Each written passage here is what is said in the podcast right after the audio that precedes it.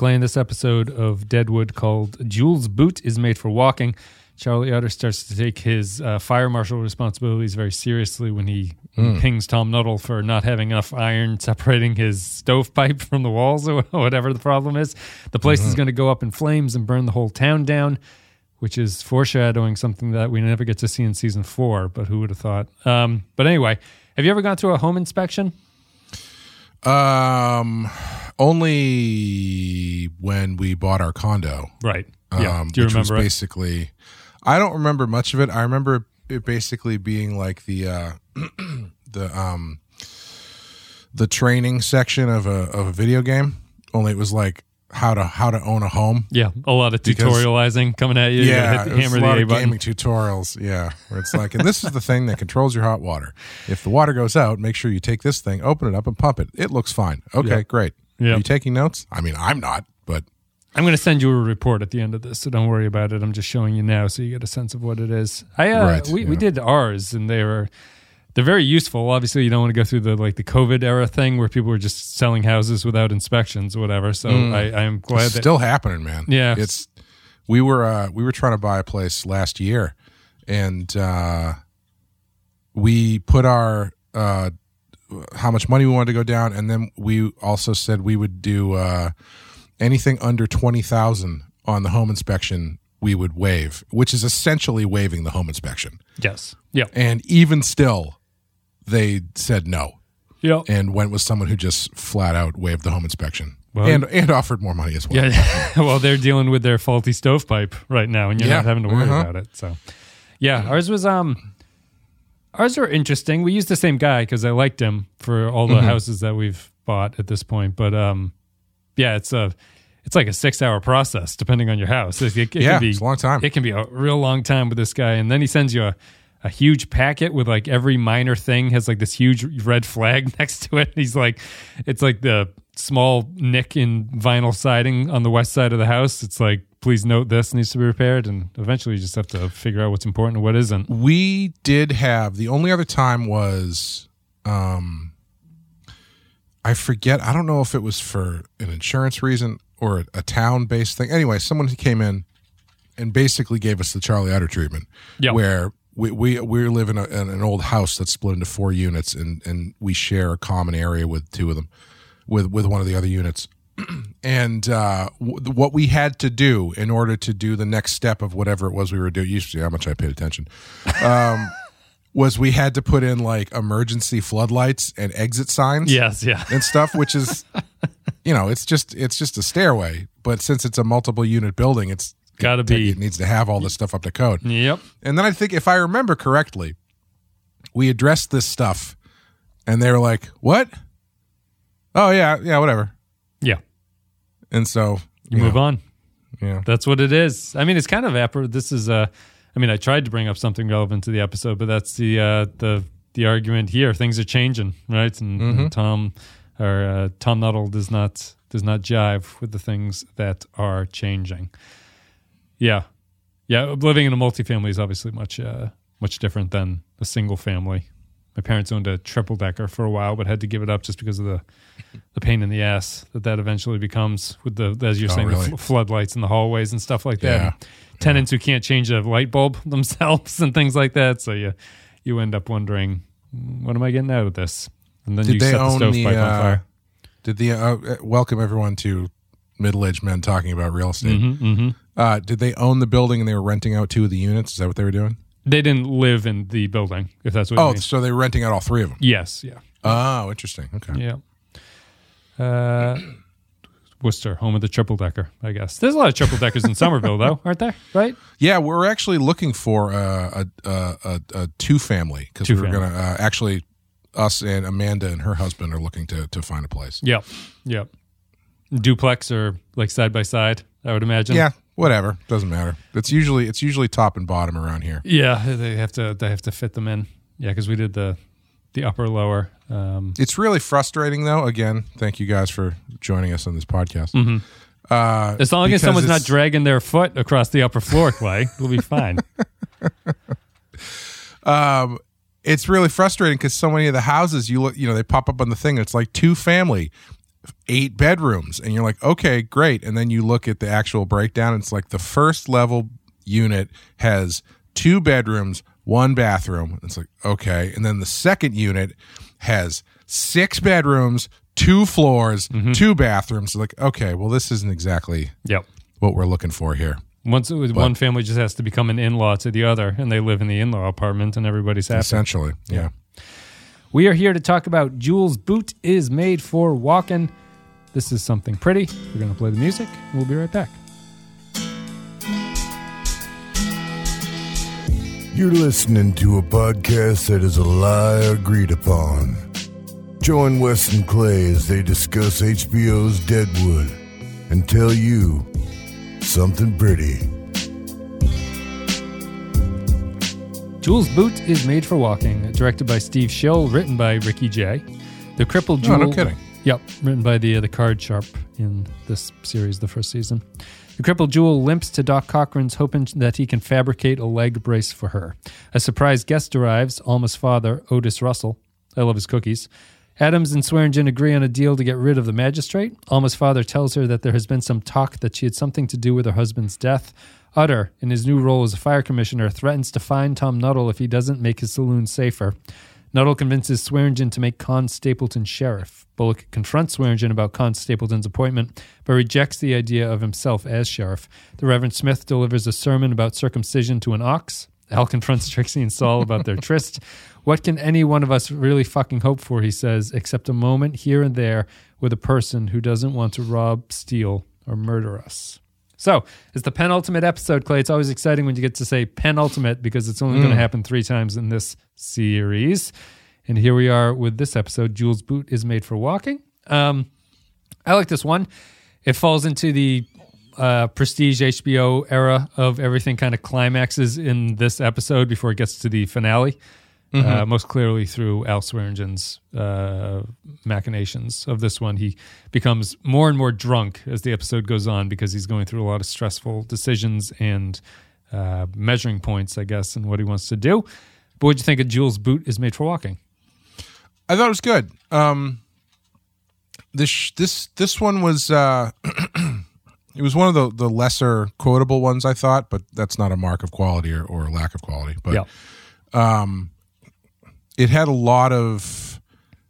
It, it was definitely a lot of jumping around to storylines, even though they were kind of weaving Al through all of it to some extent. But it it it, uh, it definitely really did make me feel how much is going on in the town at the same time. Yeah. I think it's um the main focus or I guess like the uh because as we mentioned before, I feel that the show does a good job of making the episodes about one thing and then everyone revolves around that one thing and then they move on at the end of the episode. Uh this one's about people thinking that the thing that is happening is what they it, it's basically doc cochran sums up the episode when he, he makes the boot for jewel and he says like the first rule of medicine is that latin phrase that i can't remember but it's basically do, do no harm is the 1st rule of medicine. Uh, and it's don't try to like how do you know that trying to make a situation or something better won't actually make it worse through unintended consequences uh, Yeah. And I think most of the storylines in this one are about that. So, like, for example, you have Alma and her father showing up. Alma's been isolated because her husband was killed early and she's been having to deal with her gold claim all alone. And you'd think that her father showing up would be helpful to her. You think that Deadwood getting a sheriff would be helpful for Deadwood, but it's not the outcome that you'd expect or want. You think that Sol and Trixie finally having sex with each other uh, after pining for each other for so long would be something that would be a happy sort of celebration type thing, but that leads to bad outcomes because of Al and Seth and stuff like that. So I think it's uh, it's one of those episodes. It's showing you the, the the grass is always greener, and eventually, if what you want to happen happens, you might not be very happy with the outcome. Yeah, I I that scene with the doc while it was good um it's so cynical. That's such a cynical way to a cynical interpretation of the do no harm thing Yep. because uh, by that rationale why do anything, you know? Yep.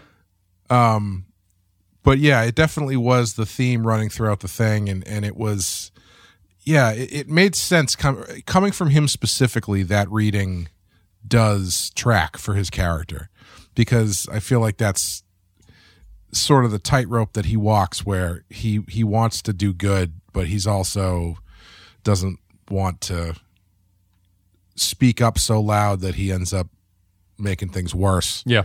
Um, Why do you think it's cynical? I guess.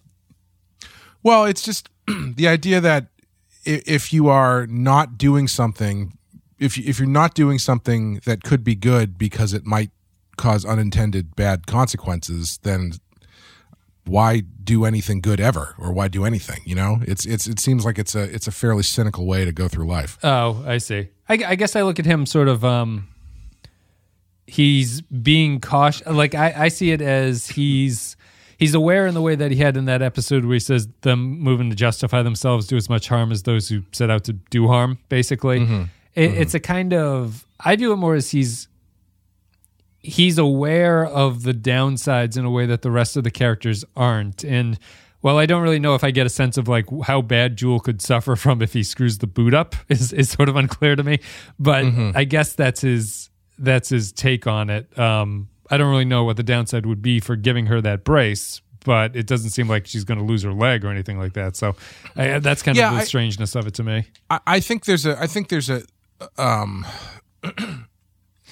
I don't know what the word is, but I think there's a, a, a way to look at it that isn't quite as cynical where he's saying that basically uh the thing the thing that you think will be the solution might not be the right solution. Right. And you might have to think about something different that is the actual right solution Yeah.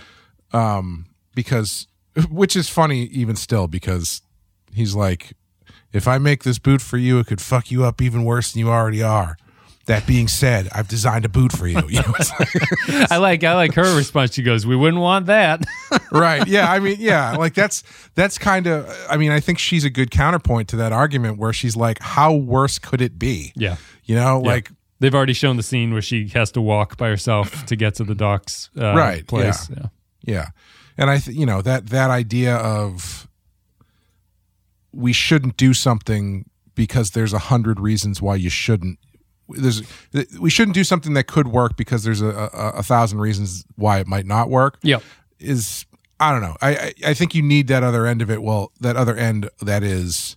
If, if you're looking at this outside of the show as just like as an ethos or whatever, yeah. I think it, you need to have the side where it's like, okay, well, it's about finding the right one, not just about the reasons why we can't do it. Yeah. There's it's about finding the the right thing to do.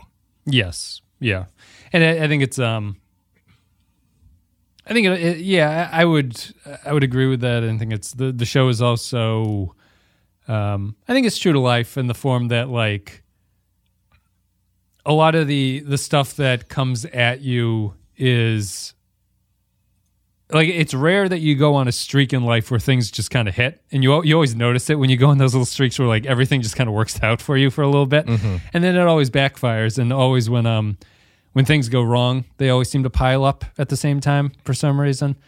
Uh so i think it's just the kind of awareness of like the the constant the constant outcomes of the good outcomes are not always a guaranteed thing to come through. And i think that the the most of the plot lines are kind of saying that that it's a um the the idea that the thing that you're hoping for the thing that you think is going to be the positive outcome much like how the when the town is forming its government like thinking these things are going to amount to a good bring you to a better place is actually kind of backfiring in a lot of uh, different areas I, I think it's the same for the character stories. It's just that the stuff that you expect to be a positive for you is ultimately going to be weighed down by some kind of uh, troublesome aspect that's attached itself to it.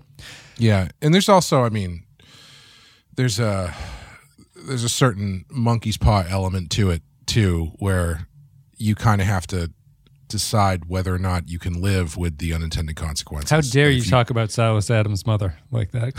monkey paw comment. He's talking about her hand.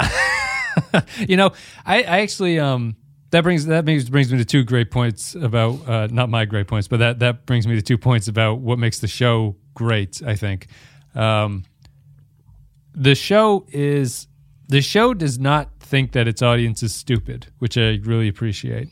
Uh, there are two minor points that do that. This the first one is relatively small, but the second one is more important. Then we can talk about it.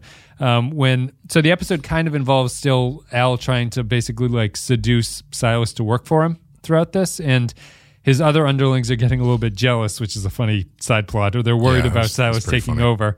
But the reason that they're worried, I think, is done so well in that scene where Al uh, says hello to Silas and he says something like, You're clean, shorn, and well shaven. He's like, Even your mother wouldn't recognize you. She'd have to smell you all over to recognize that it's you, Silas. and he's like, Meaning my monkey mother.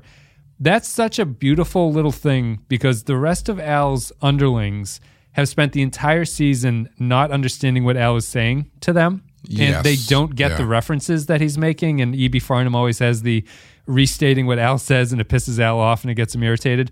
Silas, the reason that Al likes Silas is that Silas gets the reference that he made last episode. Shorn and groomed to a fucking fairly well. She never recognized you. I Have to smell you all over to know you was hers. My monkey mother.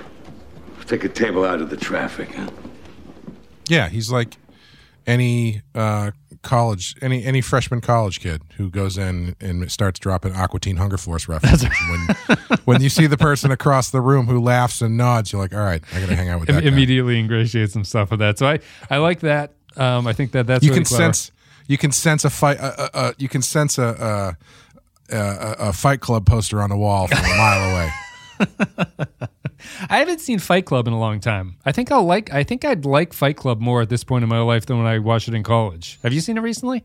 No, it's been a while. Yeah, I know it's it's one of those movies that I think has been uh, uh, in incorrectly reappraised by a lot of people in in the hand, last handful of years, You mean- which has made me want to watch it again. Wait, incorrectly replaced or just like re- I because I would I think it's I think I would understand it more now than my misunderstandings of it before. Yes, Is that what you mean? No, that well, yeah, sort of. I think I think the reappraisal of it is a lot of uh, bad faith reappraisal of it, where people are looking at what they conceive Fight Club to be and condemning it because of that, and not actually realizing what the story in the movie actually Oh, is saying. I guess I don't. kind of I guess thing. I don't know the modern reappraisal then or anything like that. But uh, maybe, Yeah, I maybe we mean, should do like- that on Patreon or something. yeah, that'd be fun. It's one of those movies that it's like always shows up on, you know, five, five. If if they're really into if they're if they're really into this movie, maybe you should Right, You know, don't not date them. this guy. Yeah, New York, if they have a podcast and they watch Fight Club, you shouldn't. You yeah, shouldn't date like this Fight Club,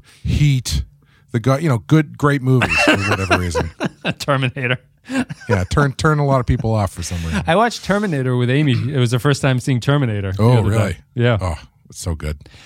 that not to give not to ruin Patreon uh, specials, but Amy really liked it. I was struck by how simple the first Terminator is. Mm-hmm. Oh Um, yeah, yeah. It's a slasher movie basically.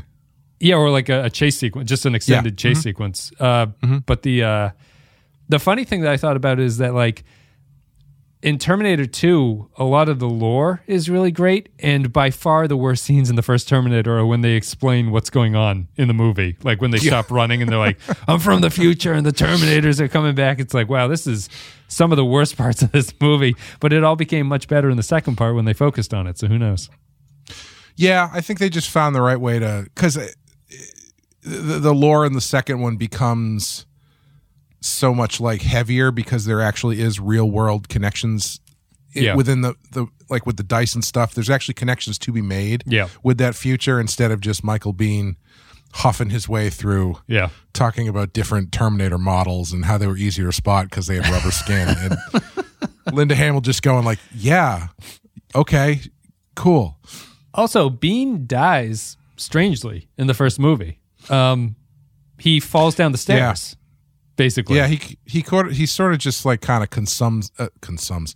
Uh, what's the word I'm looking for? Uh, succumbs, to his wounds. from falling down, More or less. from falling down. Yeah, like well, he kind of he he I think he like does he blow him up with the Yeah, he, blows gives him up his with the last stick of bomb, right? dynamite. He puts it in the Terminator, and he kind of rolls down the stairs, and the Terminator blows up. But you you would Yeah, think I that think- he would blow up with it as like part of the. But then they, she can't um stroke his face or anything. Yeah, you need the goodbye. body. Yeah. yeah, yeah. I think it's just I think it's more like he's he's on his way out before that point. He Yeah. just he just loses it. Yeah. Uh, anyway, for Deadwood, I love the Silas thing. I love so we that. got so we got Terminator, we got uh Fight Club. houses, Yeah. Fight Club, we got re- real estate, we haven't recorded in a long time. Obviously, the headlines. I'm I'm looking at my Bing.com homepage, Clay, and it's just it's inspiring me to talk about these things. Uh, the, so the Silas thing. Can we talk about what Sydney Sweeney wore to the premiere last night? so sexy. I, I saw something about that. What people people were wearing naked clothes or something to the Oscars. Is that what I was reading? Something I don't know. See through More power negligee. Um, are award shows less meaningful these days? Were they ever meaningful to begin with? I feel the Oscars used to mean something. I don't know if Yeah. they mean anything anymore. Although Klosterman on a recent podcast I was listening to, Chuck Klosterman made a good point that um, the Oscars are almost more interesting for what they get wrong than they are about what they get right. Yeah, that's a good point. That's a good way to look at it. Honestly, I mean, we've we've talked a number of times across the years about going back and looking at the stuff that didn't win and how so many of the things that did are just. I, I've been listening to this podcast called Blank Check, where they they go through um, filmographies of directors who basically have a hit and then are given a blank check to make whatever they want. Yeah. and so like I did a whole series about Sam Raimi and John Carpenter and Michael Mann and stuff.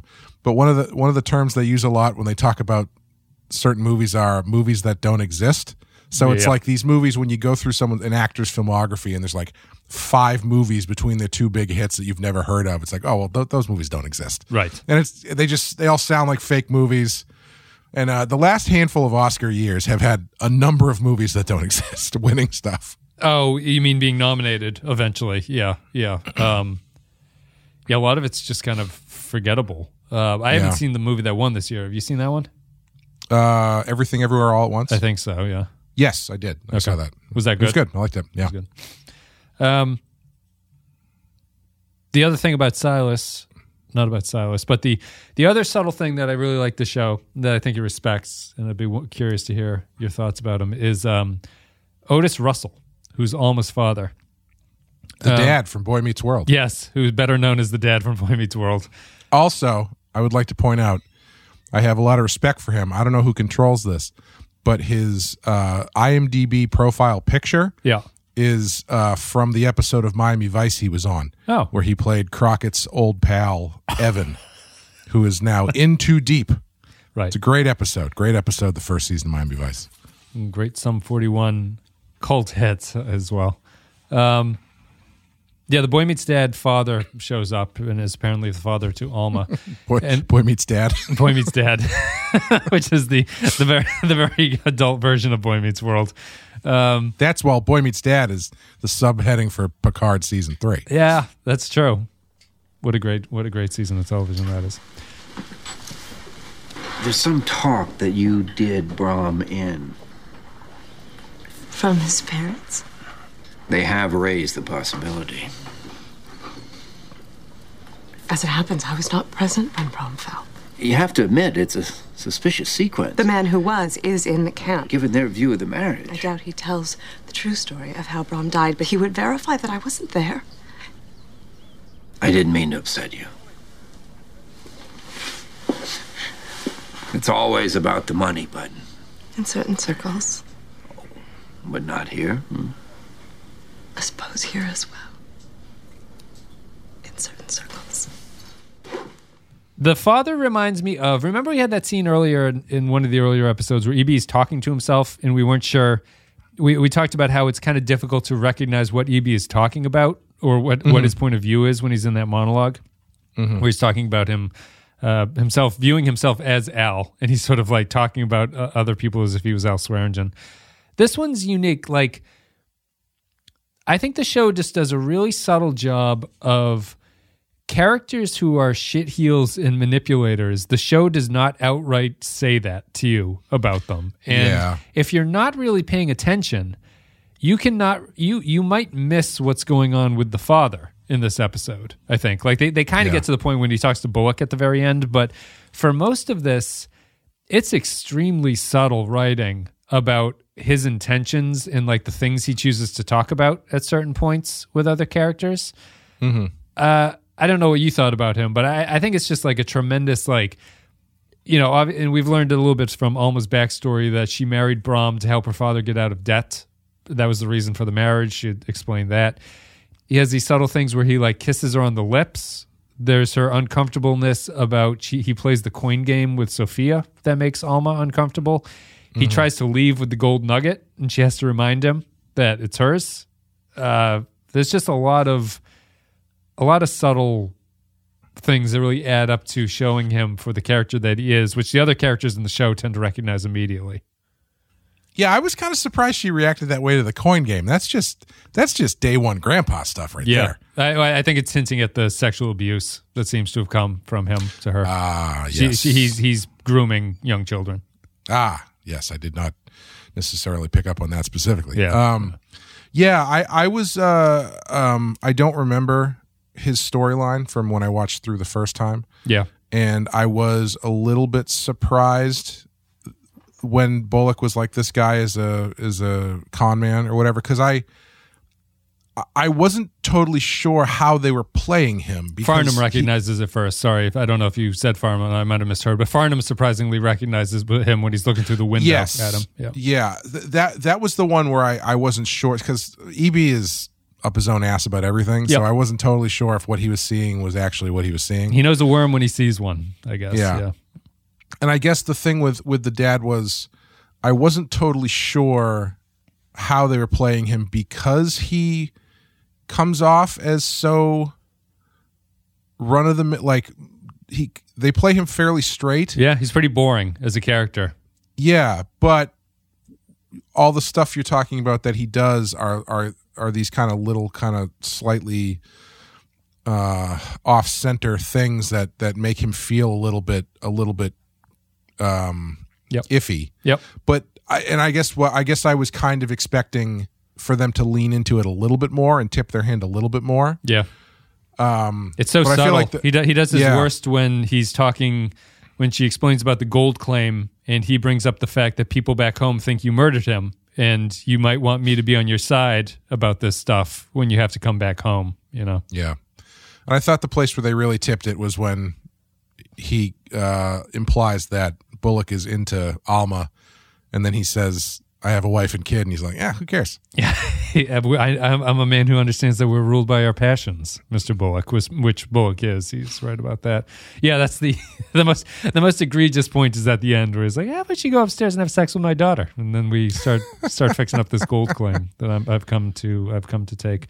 Yeah, so he's um dislikable. I'm always struck that Farnum recognizes him for what he is very quickly by watching it, which is uh, Mm. I love that scene. Watching Farnum and that other Richardson. dipshit bring di- dinner out was just was very funny. Cut a beef off the chuck, rhubarb pie. he's he's still Farnum still is acting as though he's in a completely different show. Because he still has this weird Shakespearean villain vibe to him where he speaks in the shadows so eloquently and then just stumbles over his own stupid face when he's talking to anybody else. yeah, It's it's really funny. I really enjoy it. yeah, he's he is and the he, mayor. and he does yeah and he does the thing like he he even kind of does sort of a a pale impression of what he thinks the kind of person al is Yep. when his buddy's like can i look through the glass and he's like sure when you get a full head of hair asshole and then he just walks away Richardson becomes the fan favorite very quickly. Uh, they recognize that Milch recognized that they had something with him, and they, they'll change his Oh, good. character a little bit, but he's he becomes a very prominent part of the show going forward. Um, may I see Mister Farnum? Um, yeah, I, I, the, the father, you know, it's just a great example of. I think it does a lot of just ex- exploring what Alma's backstory is like about it. Also it gives another reason besides her wanting to have sex with Bullock why she might want to stay in Deadwood because hmm.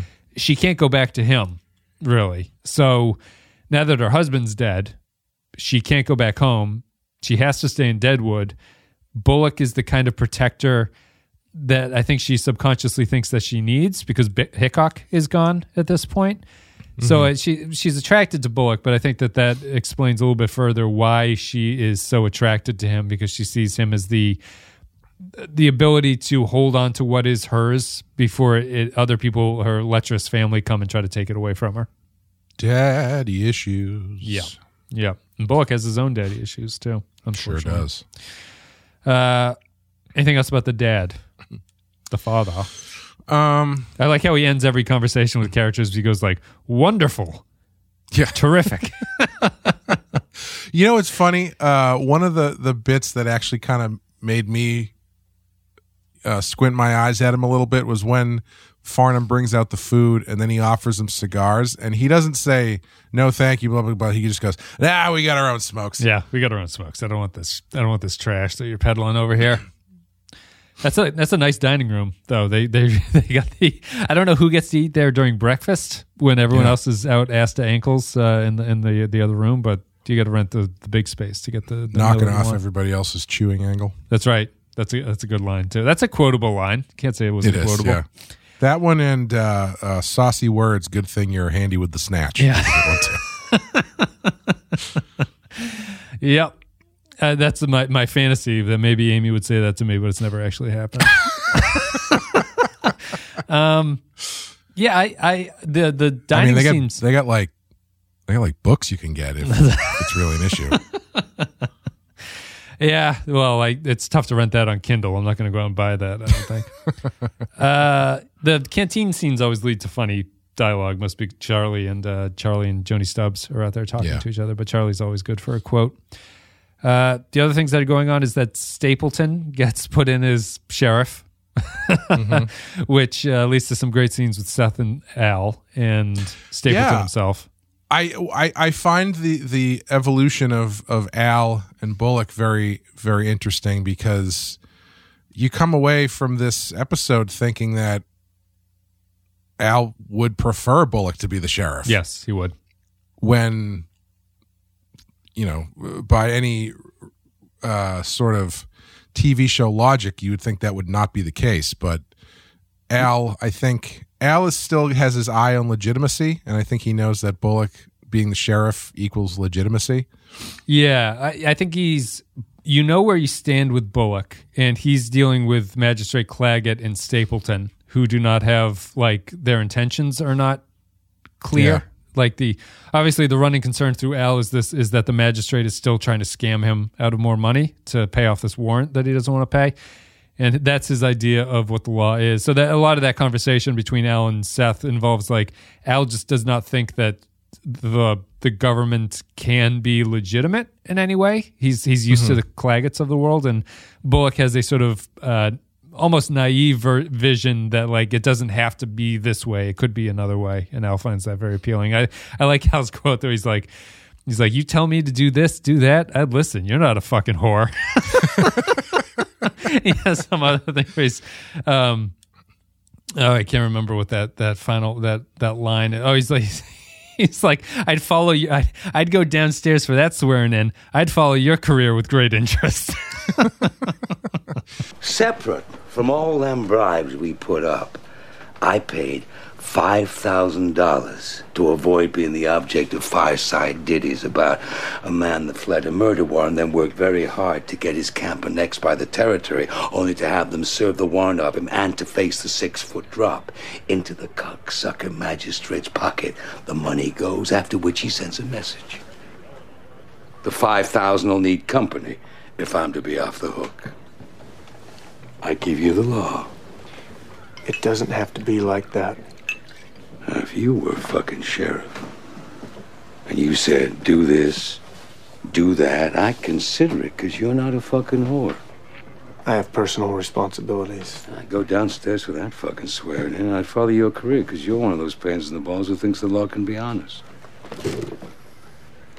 I don't want it. Hell, I do lots of things I don't want to do. You think you're the only one? Well, you should have been here when Tom Nuttall was pissing in my ear. I think you'd be all right as sheriff. Listen, I'm only talking to you because my partner's fucking that whore.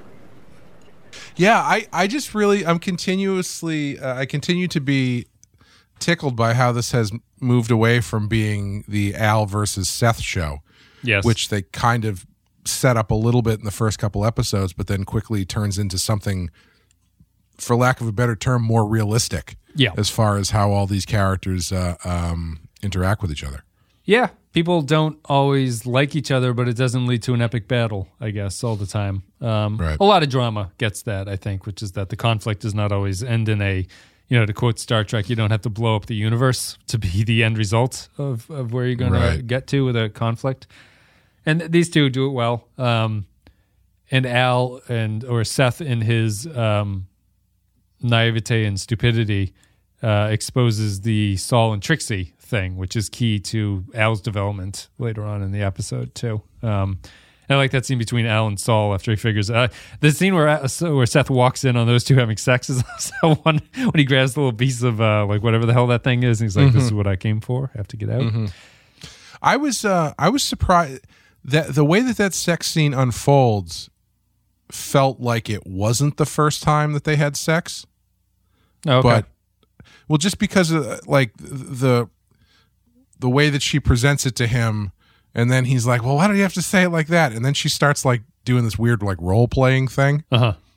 I it just it seemed to me as though this was something they had done before Oh, interesting. No, I think this is the first time. Uh, i assumed i assumed it was but it was just it was a little hard to parse given given the way it, it unfolded Yeah, she has some line about. Like, I think she's being sarcastic. Basically, she's like, "My cherry's getting in the way. Like, you want to yeah take I, it from me?" Yeah. I, I I didn't know if it if she was just joking straight up or if she was like it, it was a sort of familiarity with that sort of intimacy Yeah. that felt like it was something that they had done before you know Oh So- yeah, I, I read it as she's trying to, being her job as a prostitute, she's trying to sell her services, but not make it to make it also subtly obvious that she's there because she wants to be there is the way that mm-hmm. I read it. So maybe that's that's what creates the sense of familiarity because she's she's she's offering her services in the way that she normally would, but she's trying to hint to the fact that there's something else driving her beyond just you know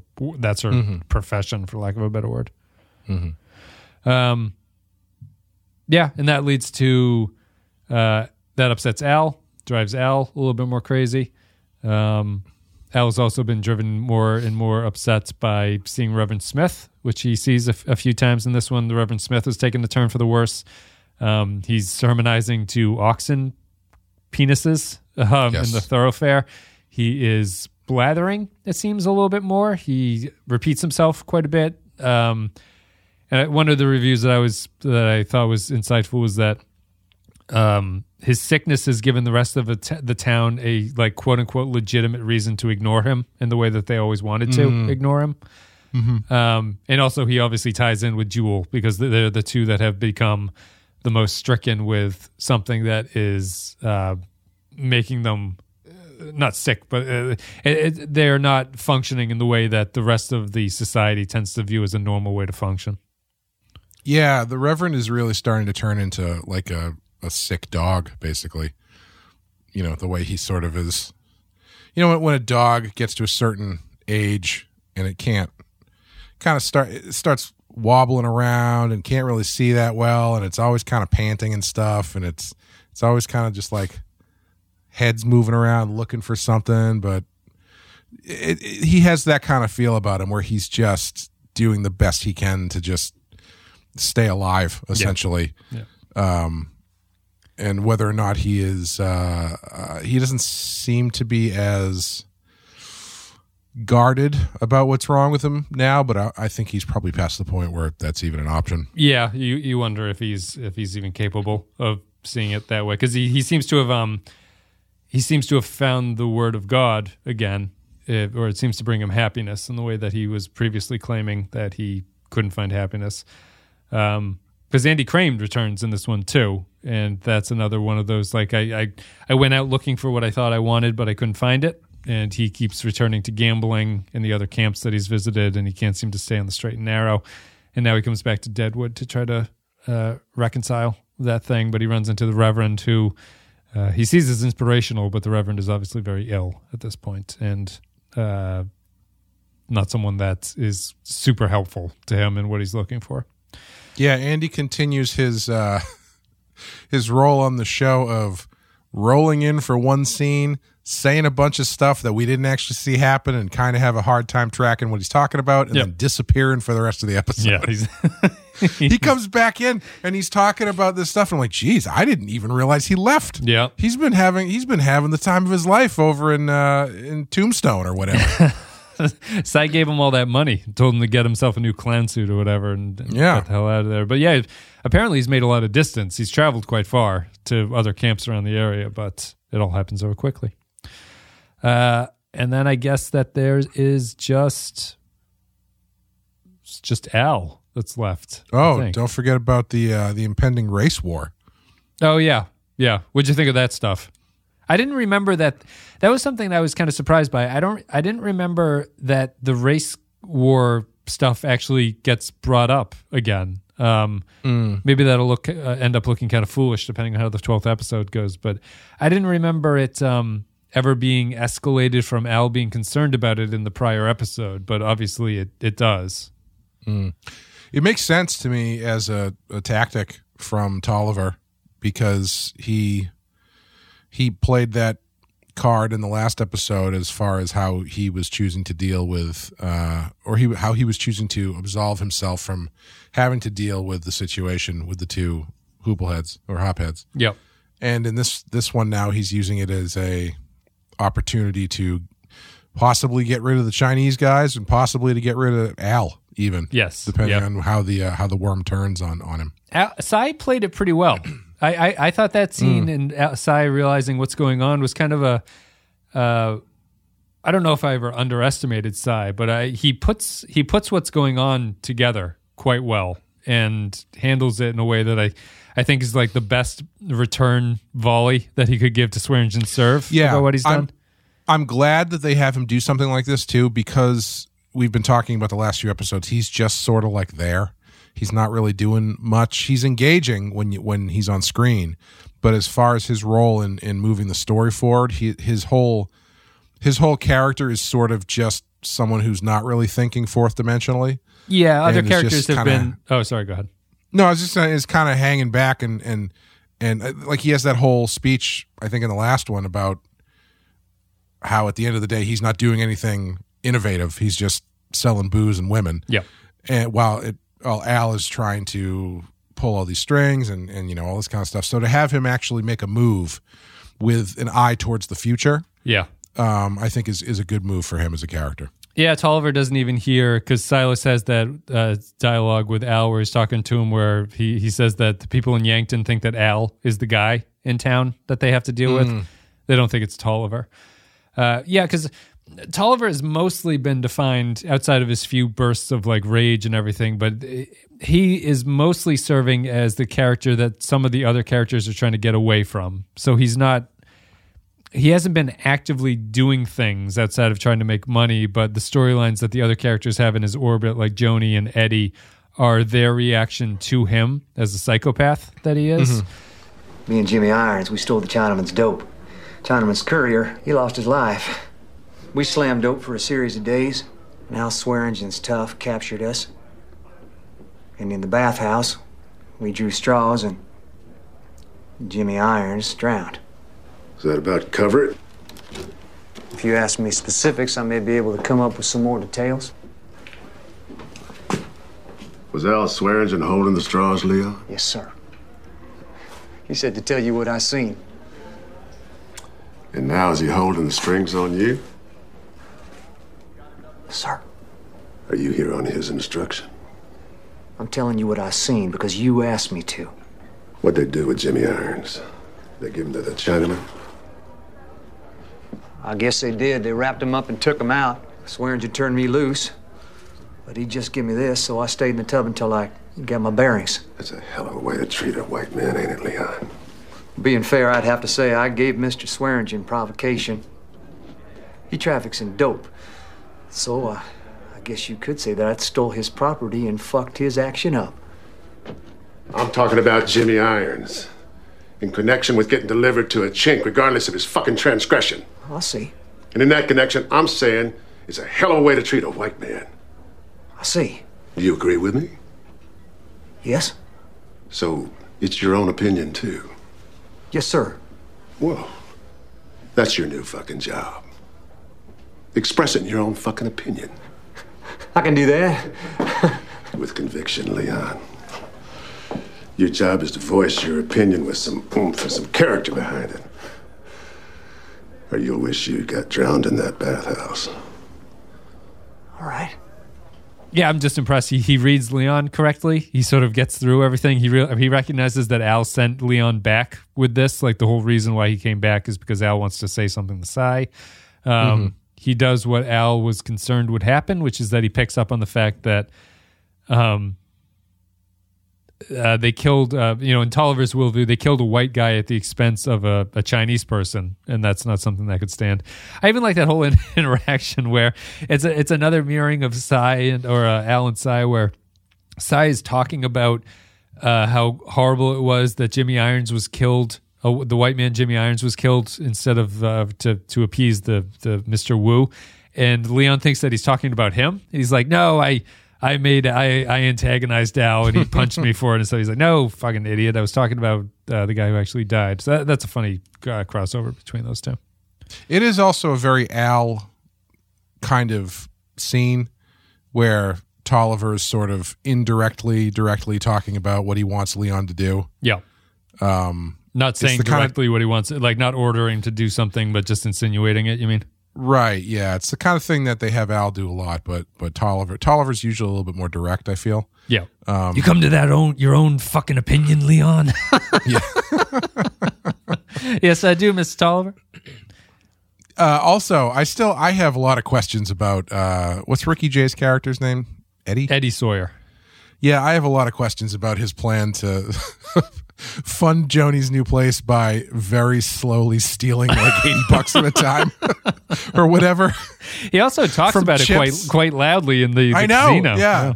yeah. he's talking about it right as everything else is going on. He's like, "Hey, you he's got something to stealing- say, Eddie? what are you talking to? It's Jody Stubbs, Eddie. Yeah, just he, He's stealing from the casino, but he's stealing the chips, Yeah. which I assume he's going to have to in. cash out. and so at some point, someone's going to be like, hey, You want a lot of chips. Yeah, Eddie keeps cashing out a lot of chips. I don't see him playing any games, Mr. Tolliver. Eddie Sawyer. What a piece of trash. Eddie, Eddie, those chips, those chips look like a young boy to you because you got your hands all over them. You got you got to take that. You got to take that back, Cy. Well, goddamn, Eddie, I apologize for what I said. you know me, Eddie. I get, I drink, I get a little bit crazy. I, I love Powers Boothe's voice when he talks so to these good. people. It's so funny. Yeah. it's so good because all of his dialogue is is so much like the the traditional uh, abusive husband or whatever who's like, you know how I get. When I just I just I just lose myself sometimes, and Yeah. and then you know I take it out on the people I love. And Eddie, I love you. He is. He's just so. You know that, don't you, Eddie? the the twang in his voice is just so perfect for it. It just his uh his like elegant look paired with his sort of sinisterness is just excellent. Yeah. He you know the the the bad actor move would be he would be twirling his mustache every line he says, and he's smart enough to Oh, not yeah. actually do that. But I kind of wish he would. That's a hell of a mustache. So I think it's just a, uh, the holdover from the one he had in Tombstone. yeah. he looks so much younger in Tombstone. He's he's aged quite a bit. I mean, it was He's sick, obviously. 15 years, Yeah. 10, 12 years before. yeah, yeah. Was it? Yeah, I guess it because when did Tomb ninety three? Yeah, I think so. Yeah. So yeah, yeah, 10, 10 years, something like that. But obviously, yeah, and it, as we mentioned, he was uh, he had gotten sick with cancer for the year before, and that'll obviously make you uh, age. Um, yeah, he's so Cy continues on his his reign of terror. He he Leon does a little bit too effective, not maybe not effective, but he's a little bit too loud about his his announcements about the race war that's I know Leon's like Leon's like Fox News over here, just screaming about the the Chiron. Celestials taking their jobs and shit. God damn it. The- the Leon just tone it down, brother. He tells him, pulls him off to the side. You sound easy. you sound like a goddamn pillow salesman, Eddie. Leon. Yep. So that's that. We'll uh, we'll see how. I, I honestly don't remember how that resolves itself. So I'm interested to see how that goes next episode. Um, and then I guess it's just Al is our final thing. Is there any other any other characters or scenes that we've missed? I don't Um, think so. Not really. There's that one. I mean, kind of continuing on the the side thing when Joanie comes back, and he's like, "You have any any luck finding a place? And she's like, no, yeah. some something. He's like, well, you might want to look in Chinatown because they might not be here that much longer. she's like, what are you talking about? Oh, nothing. Price is right, Jody Stubbs. Definitely nothing to do with Leon causing a race war. twirls his mustache. Yeah, I mean the the price of real estate is going to. She'll be able to get a home inspection on those houses. Clay, I Yeah. would not be. I would not be concerned. Yeah, it's um. The the show hasn't really gotten into it, but the uh they sort of bring it up here when when Alma's father mentions about like how do you maintain the gold claim, and Seth has that idea that like it's common. Common law around here is like as long as you're on it and doing something, you kind of own it. It's very difficult for people to come and take you uh, just aside that that felt very uh, apropos with um who knows if it's going to happen but as we're recording this like the the Trump uh, New York case indictment that is either is or isn't going to happen but I was just struck by um Bullock's line about like people around here wouldn't really give a damn what a New York court, court thought, which I thought was representative of fifty percent of the country at this point. Um, but yeah, they they don't. Um, so like Bullock is I'm just, I'm just I'm sort of interested in how property was managed back then when they didn't have a law system to to Yeah. provide it like Ho- like I'm I'm a little struck by Hostetler so like Hostetler is a black man who has somehow picked up all the prime real estate that everyone's tried to buy which Right, yeah. strikes me as a little bit unusual uh, they talk about maintaining the gold claim and then they just talk about like buying the property from the Chinese, like Chinatown, essentially. It's just the the property rights thing is something that the show doesn't get into, but I find it interesting that people actually manage to hold on to their property in any way. Yeah, excuse me. It's it is kind of funny when you think about how all the uh, all the lengths that Al goes through to kill um what the fuck is his name? Alma's husband, Brom. Yeah. But even after he does that, he's like still beholden to the fact that he never signed the contract to anybody Yeah. else. Yep. And it's like, well, I mean, who gives a sh- like I mean, technically, yeah, I guess if you kill everybody who could possibly own it, then nobody's there to stop you from owning it. But Yes. there is this weird honor system almost going on. Yeah, well, you can't like they- anger. he can't anger the town, right, by doing Right. something like Yeah. that. Yeah, It's like there's they they still even though it is very Wild West, there is this understanding that as crazy and fucked up as everybody is, there still need to hold on to some sort of civility, even as twisted as it might be. yeah, yeah. Like just the, I guess it ties into the idea of running a business in town is kind of. Like, you know, people try to rob from the Bella Union, like Miles and Flora and stuff like that, and people get killed on the roads and everything. But there is a, uh, it's I guess that's what Milch is talking about. It's that pre official civilization that comes in. Humans just will Yeah. naturally form these kinds of relationships with each other. Um, It's like it's like natural. it's like how kids will adhere to the rules of shotgun right. like it is the fucking constitution of the United States.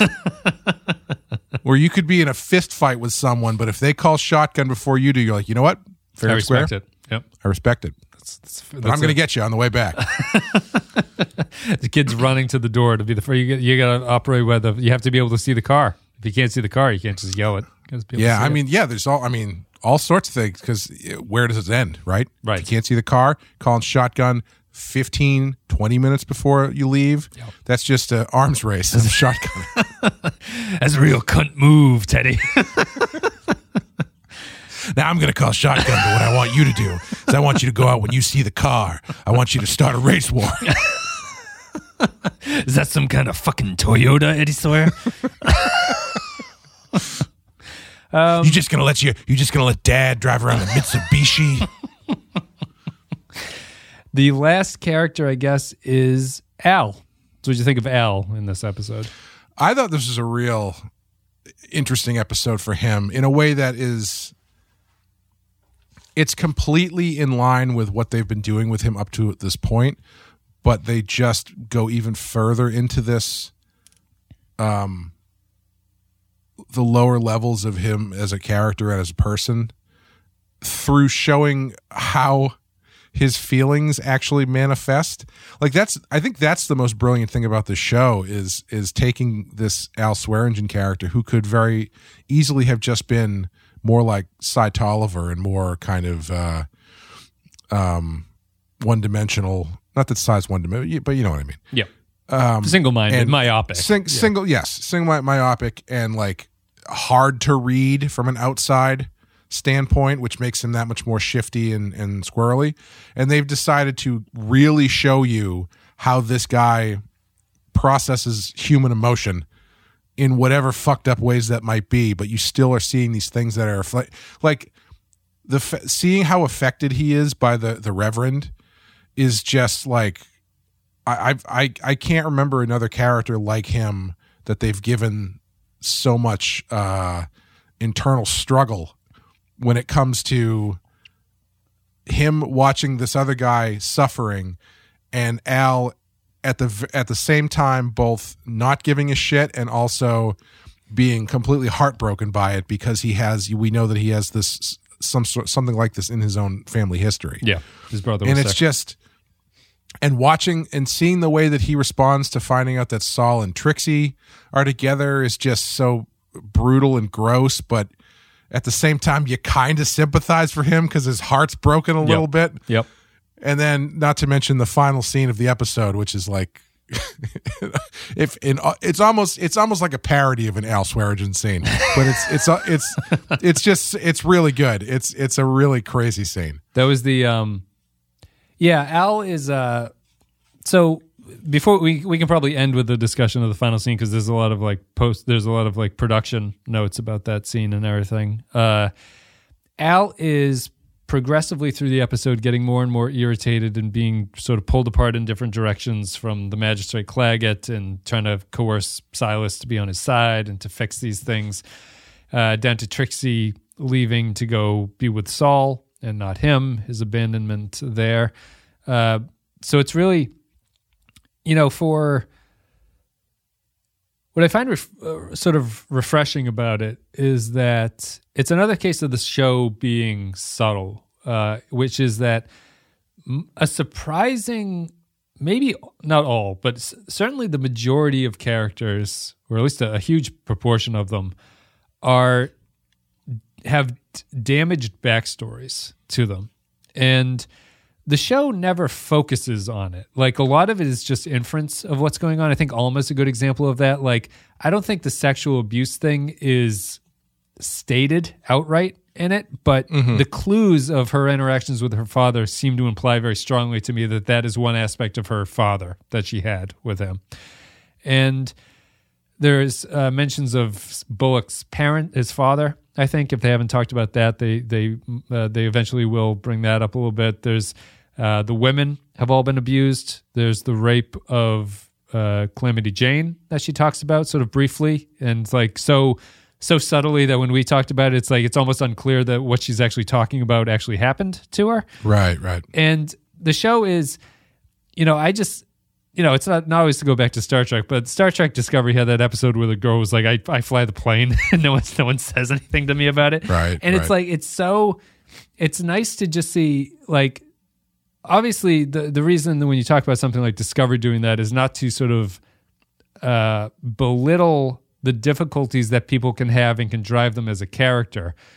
But it's largely unrealistic to bring things up that way i think. Like the, the way that the characters act in this show is driven by their disturbed backstory or the thing that has like affected them or the thing that they're running from or the thing that they are scared of happening again in the case of al. And it motivates how they act in the future but they don't just outright say the thing that's going on and so that leads into the ending scene which was apparently the first scene in the show that they had they had to have like production meetings about because people were unsure if this was going too far in what he was doing. Sure. Um, but it is Al replaces Trixie with a younger girl. He forces her to blow him as he recounts the story of buying her from the orphanage that he got her from, which was the place that he came from, which is where he killed the guy in Chicago at the start of it, and that's what's driving the warrant against him. and it's also like deeply personal about um Milch's backstory too, in that like if you if you read the Deadwood Bible about um, Milch's relationship with his parents, which is that he kind of felt abandoned by his mother. Uh, his father was largely abusive and not super helpful to him. His parents didn't help him when he was apparently molested at uh, like a Jewish camp that he was sent to over the summers. And his mother ran for mayor, and Swearengen brings that up in this monologue that he's talking about. So it's this. Uh, and apparently the, the the writing staff took thought that the uh, a ditch full of cum was a was a, a line too far for even That's- the show. That's a pretty intense line. Yeah. Yeah, and so, so it's it's all this going together. It's and it's it's just resulting in Swearengen is basically forcing a girl to stay with him so that she can't leave him, while recounting the story of the the horror he feels and the betrayal he feels of being abandoned by his mother at that orphanage as she went off to be a sex worker in Chicago. And it's just he's he that sums up his relationship with Trixie, which is that he can't stand to lose her and he's not willing to let people go. Like he his abandonment is what drives his desire to control everything else around him. And it's the reason that he's such a string puller. Um, and it just it culminates in this sort of like really raw, aggressive scene that's uncomfortable, but is is so well written and just like clever at the same time. I don't know. It's a, it's a really special ending, and it is a very Swearengen-y Swearengen scene. Uh, but I think it's impressive. I'm glad they included it in the show. I think it makes sense, and it's. Uh, I think they did as best of job that they could with it. The place where I found you, huh? That's where this Warrens farm.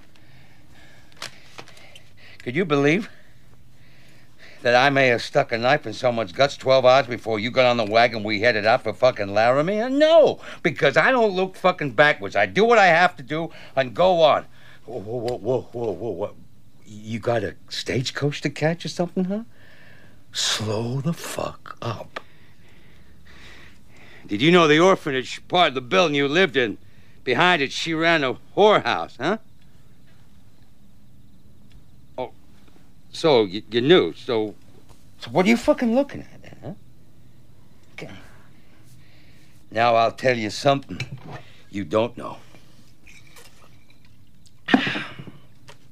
Before she ran a girls' orphanage, fat Mrs. fucking Anderson ran the boys' orphanage on fucking Euclid Avenue.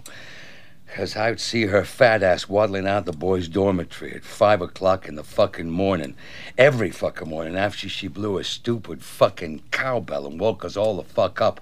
And my fucking mother dropped me the fuck off there with seven dollars and sixty some odd fucking cents on her way to sucking cock in, in Georgia. and I didn't get to count the fucking cents before the fucking door opened. And there, Mrs. Fat Ass fucking Anderson, who sold you to me, I had to give her seven dollars and sixty odd fucking cents that my mother shoved in my fucking hand before she hammered one, two, three, four times on the fucking door and scurried off down fucking Euclid Avenue. Probably 30 fucking years before you were fucking born. Then around Cape Horn and up to San Francisco, where she probably became mayor or some other type of success story, unless by some fucking chance she wound up as a ditch for fucking cum. Now, fucking go faster.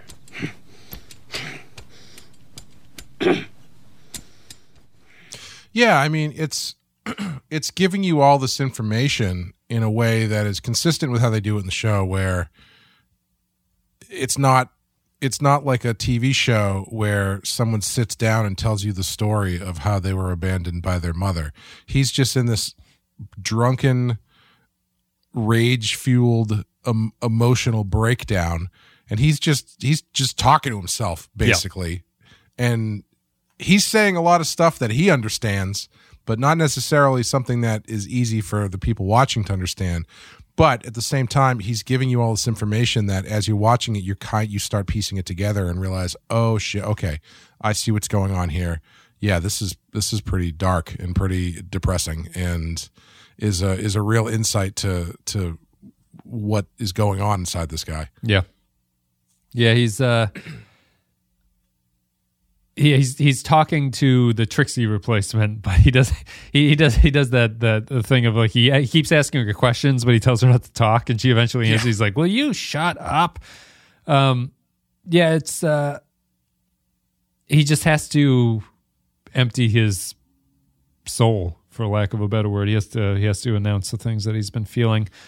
Um, Well, and he, I mean, I think the the thing that makes the uh, the disturbing aggressiveness of it kind of vital is that what he's doing is lashing out and exerting power over someone because he feels like he's been cucked basically Right. and he has so much the abandonment causes him to feel powerless and so that's why you get this scene during which he's essentially you know sexually assaulting somebody Yeah, yeah.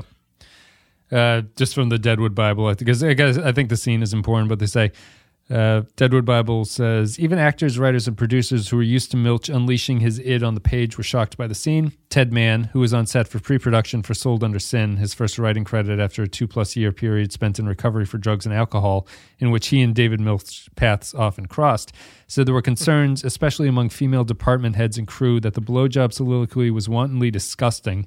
A ditch for fucking cum was a metaphor too far, and that the scene was ostent- ostentatiously transgressive. Those who know a bit about Milch's biography may look at that scene and see him grappling with misogynistic and exploitative tendencies in his character, real and imagined. Milch's go to alter ego, Swearengen, cannot cope with rejection or, for that matter, accept his inability to keep loved ones within his grasp and at his beck and call. He handpicks a younger, more pliant replacement for Trixie, a fierce woman who had recently rejected him, and restrains her while she fillets him as he tells the story about being restrained as a child as his mother abandoned him. Dolly is his mother, Trixie is his mother, every woman in the gem is his mother, safe beneath his roof, unable to grasp, escape his grasp, and subject to his whims.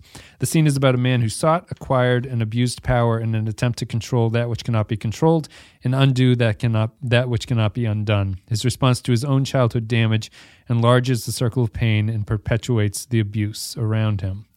Yeah, um, I think it's a great. It, the The other funny thing is that they he ends it by saying anyways which i only realized on the second watch that i did that bullock does the same thing when he exposes that trixie and sol are having sex he leaves the room by saying anyways to Oh, really? swearengen which was a nice connection between the two of them Huh. Yeah.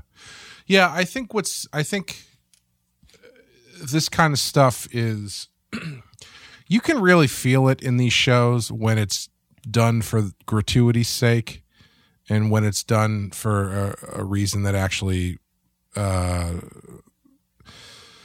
is character or story related. Like the the one that I, I that always sticks out to me is I tried watching The Shield. Did you ever watch The Shield? just the first episode i think Yeah, I, I had a friend who was like, "The Shield, the Shield is made. You got to watch the Shield." And watching the Shield in, I was probably I was out of college, and I mean, the Shield was on in like the late '90s or something, right? The early yeah it was early uh, it was was shield before or after the wire was it inspired by the wire Oh, I don't remember.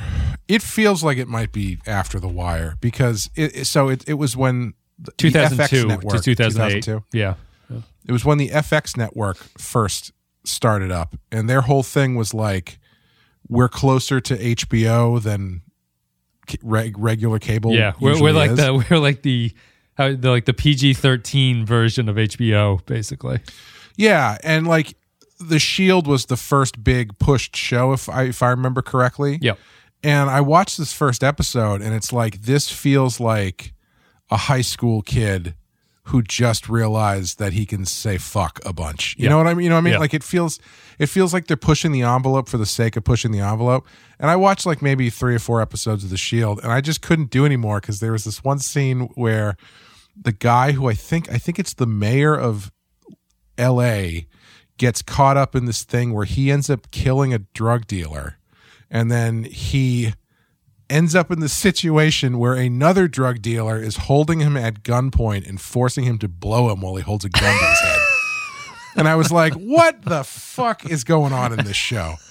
And like that feels like that feels like sensationalist for sensationalist's sake. Yeah, yeah. Whereas this, I can't imagine. I mean, yeah, it's you're not supposed to walk away from this feeling great. But I, I can't imagine if you're if you're coming at this in good faith, Yep. watching the scene and being like and not getting why they did it the way they did it. Yeah. Yeah.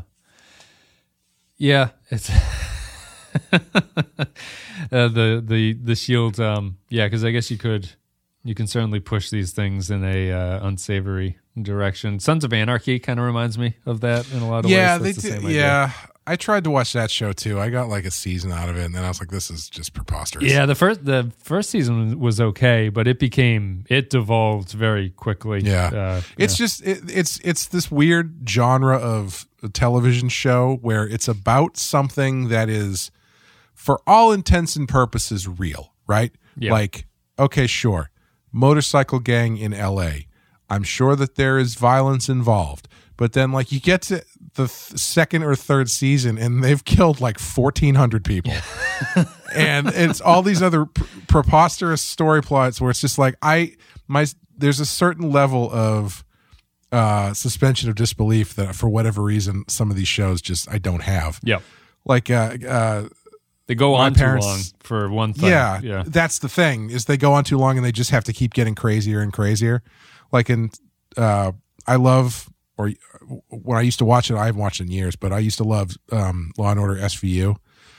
And there was there was a point where I, I kind of had to tap out where like the killer ended up being the forensics guy who worked with the team Yep. and he turned into be turned out to be like this complete psychopath sexual killer that they had been working with for the, like the last five years of the show and i was like all right guys but uh my parents have have been watching yellowstone and caitlin's parents have also been watching yellowstone and her dad started watching it and he's he'd been keeping a a, a body count Yep. and it was like this is a show about like owning land in the Dakotas or whatever. Yeah. And there's like there's more people killed in the first 5 episodes of Yellowstone than like the whole first season of Deadwood. Yep. Yep. Well, though, when does Yellowstone take place? Is that that? it's a modern show. oh, it's a modern day show. Okay. Yeah. Yeah. I'd um. uh, Just, I, I was thinking of saving it for the content consumption, but I guess we can go. out. I read uh, Bill James, who the the sabermetrics guy who worked for the Red Sox. He's also a crime writer, uh, like Mm-hmm. Oh, true kidding. crime writer, and he's written two true crime books. The first one's called Popular Crime, which is really good, and I recommend. And the one that he I just read, uh, he did The Man from the Train, which is uh, his explanation as to why he thinks that there was a serial killer in the early 1900s who was probably the most prolific serial killer in American history. Oh, really? But because our understanding of what a serial killer was back then, it just it never clicked. Like he, he came about at the right time to um, accomplish the crimes that he did, but it, it was this sort of we- it's this sort of weird thing just about like figuring like how how murders are different across time. Where um, he was a, a killer who would break into families' houses at midnight, basically through always doing the same thing. He would come in through a back window. He would take a lantern that was in the house, take the little chimney, like the glass bit off the top of it, and lay that separately and walk around with the lantern very low. And he would kill all the family members with the blunt side of an axe. Like he, he would Oh. he would find the axe in the yard, and they think that that's one of the reasons that he would pick a family. And he would always kill them with the blunt side of the axe as opposed to the sharp end of it. And they never caught on, but all his murders were like this. Mm-hmm. And eventually, like before they understood that there was such a thing as serial killers, they still believed that like all murders have to happen for a reason. So they would connect the dots that a bunch of families were murdered hundreds of miles away from each other in different towns. And the police would just end up going, how do all these people know each other? You know, like what's the common what's the common thread? Because they, they would just not accept the fact that sometimes there are just people who will kill randomly for whatever Right. reason, and that there might not be a reason. But it was interesting, and it just it ties into that sort of. um uh, I, I just connected it to Yellow Jacket just because, or Yellowstone, just because of the like not understanding the, the the murder rates that you can go through. I guess in the olden days, yeah, that's not what's it called? The Man on the Train? the man from the train. Yep. from the train. Yeah, Okay. he would ride Well, uh, the train between uh, cities, basically. Where did it? Okay, so it wasn't like one area. No, he was- started in. Uh, well, the, so the ending of the book is the reveal that James describes who he thinks actually did it. He's he identifies somebody. Oh, Uh, but so spoil. uh, Well, it's not spoilers because you're not going to know. But like, he actually, you know where he's, you know where the first kill they think happened, uh, Poughkeepsie. Worcester, Massachusetts.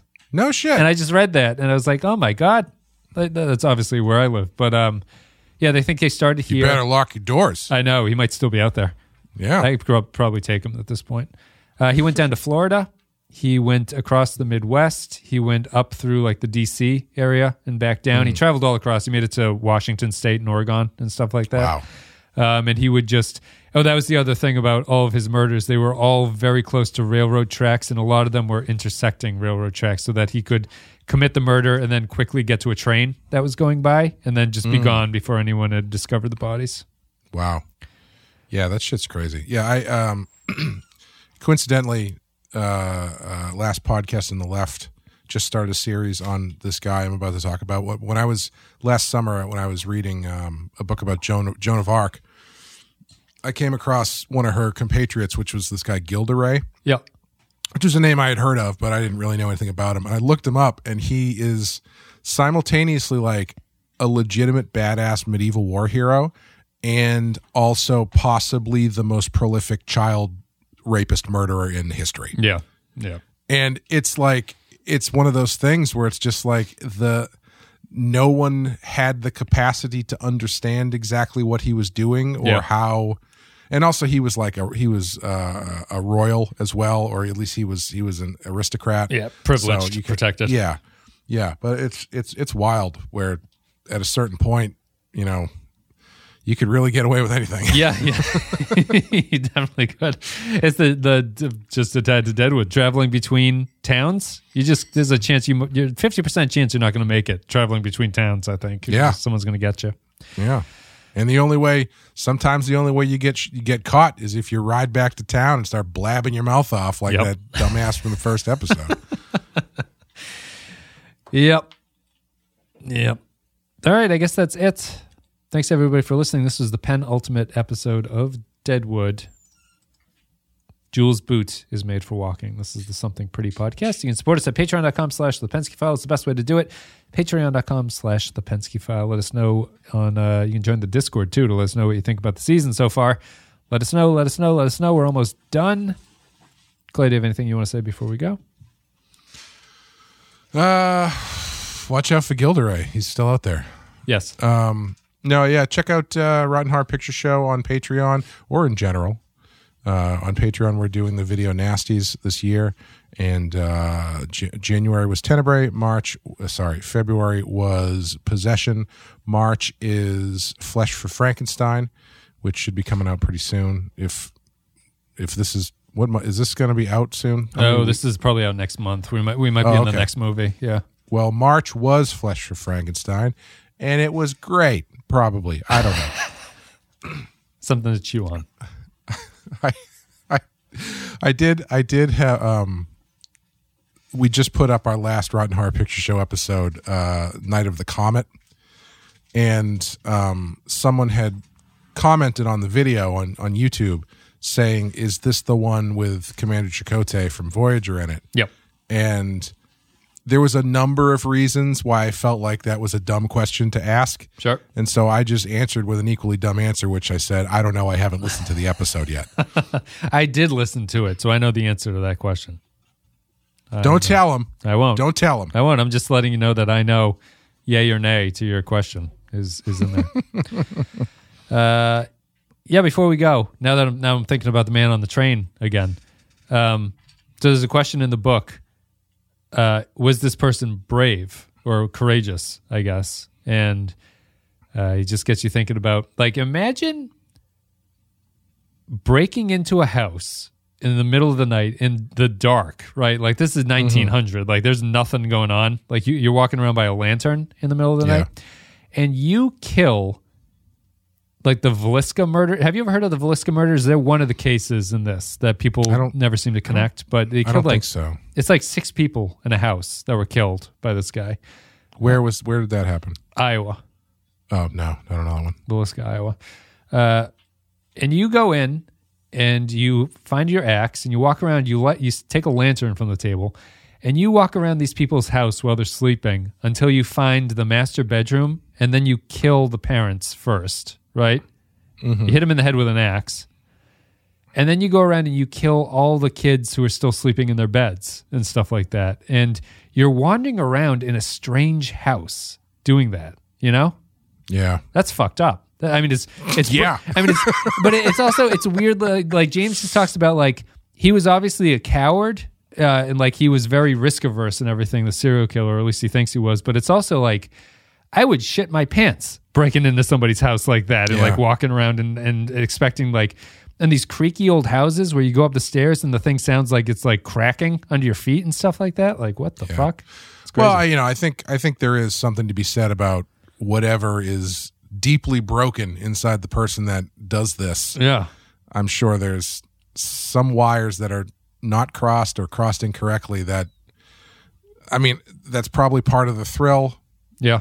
You know. Just the be- it's I like mean- watching a horror movie in some ways. Like you're waiting for the scare, like the tension is what drives you Yeah, to do it or something. Yeah. Yeah, I mean th- that's the thing that's so wild about those stories too is is is it's a lot of times those stories are are less scary uh because of the actual act and more scary because you can't wrap your mind you can't wrap your your own rational mind around the actual thing that happened Right, And, like yeah.